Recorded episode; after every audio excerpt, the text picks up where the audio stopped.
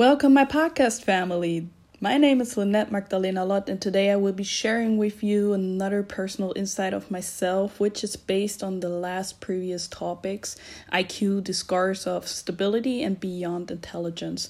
This podcast is for those with an open sense and for those enjoying the insightful experiences of self mastered people. I appreciate you all sincerely for your time. I am about to share with you what most people do not know about me. To be honest, at first I have been undecided between not knowing where to begin as well if I should consider just posting what I've previously have been exposing, but then I realized that it would not be the intended experience I've wanted you to feel. Therefore, let me begin with 100% authenticity. Now, let me ask you to imagine the following description. Picture a little girl which had so much warmth but was challenged by daily toxins. See her trying to understand love and hate, sexual abuse, mental abuse, physical abuse, alcohol abuse, drug abuse, suicide attempts, miscarriage, suppression, crime, advantage, disadvantage, and the difference between right and wrong. Imagine her partly growing up in a foster system where her path became harsher. Throughout her development, she experienced traumatic nightmares which inflicted her to be homeless in her early 20s. Now, imagine that this little girl was me. Yes, it did affect me throughout my entire life. When your soul is forcefully damaged into millions of little pieces, then hardly someone is able to escape such traumatizing inflicted experiences. There was no way to go, no one to talk to, and no one to hear me. Every day became the silent voice of death within me. Each day I said that I don't want to be here anymore. Therefore, every substance abuse became my opportunity to harming me into death. There was a lot going on within myself, specifically when you have been told that you're worthless, you're nothing, you're dirty, you are a prostitute as well, many more toxins impacting your mental health.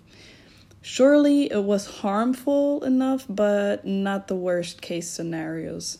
See, I grew up in dad village where suppression was normality. Therefore, negativity was my accepted reality.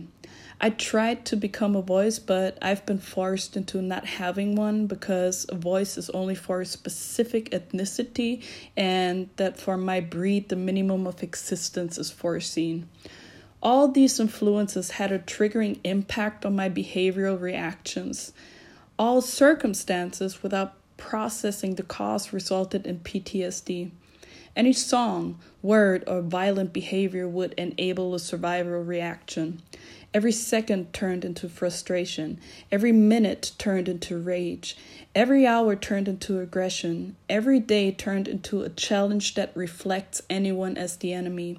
Trust me, during such vulnerable times, I had no other choice than die. That seemed more realistic to me and the best option for everyone. I thought that if I wouldn't be here any longer, the suffering would stop, but no matter what I did, I even managed to overcome death itself. It took me several attempts to realize that I had a purpose to follow throughout my life. Nevertheless, I was working hard for minimum income. When I wanted to achieve more, there was more resistance than expected. People tried to convince me that it was not worth it or ungrateful because no one would ever appreciate it, anyways.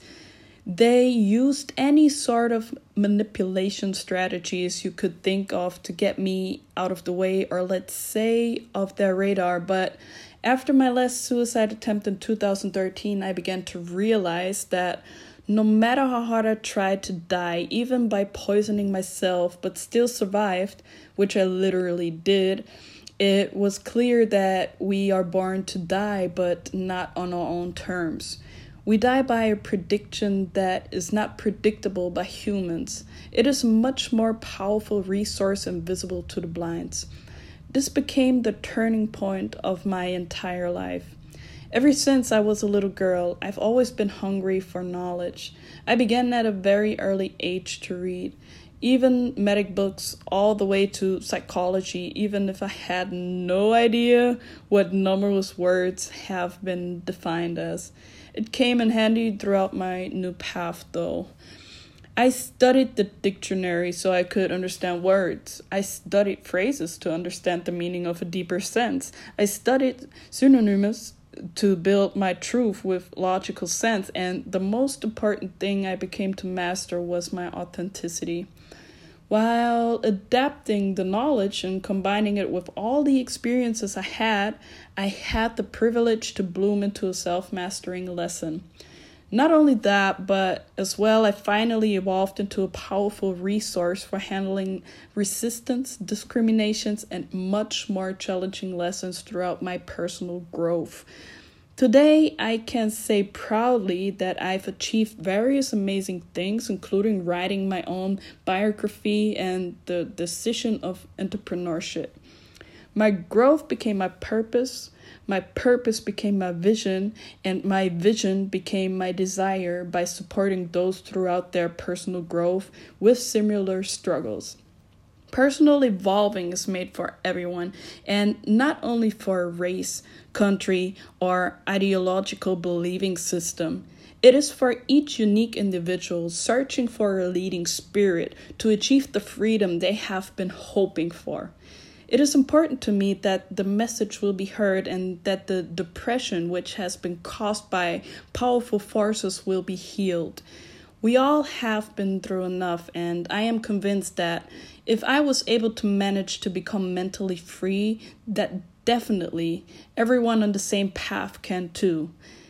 I am grateful that you've managed to listen to my story entirely.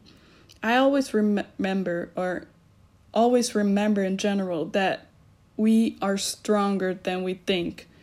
Sincerely, I thank you for your time and I appreciate you for following my podcast. Follow up on my episodes and make sure to not miss out in general by following my podcast now. With love, Lynette.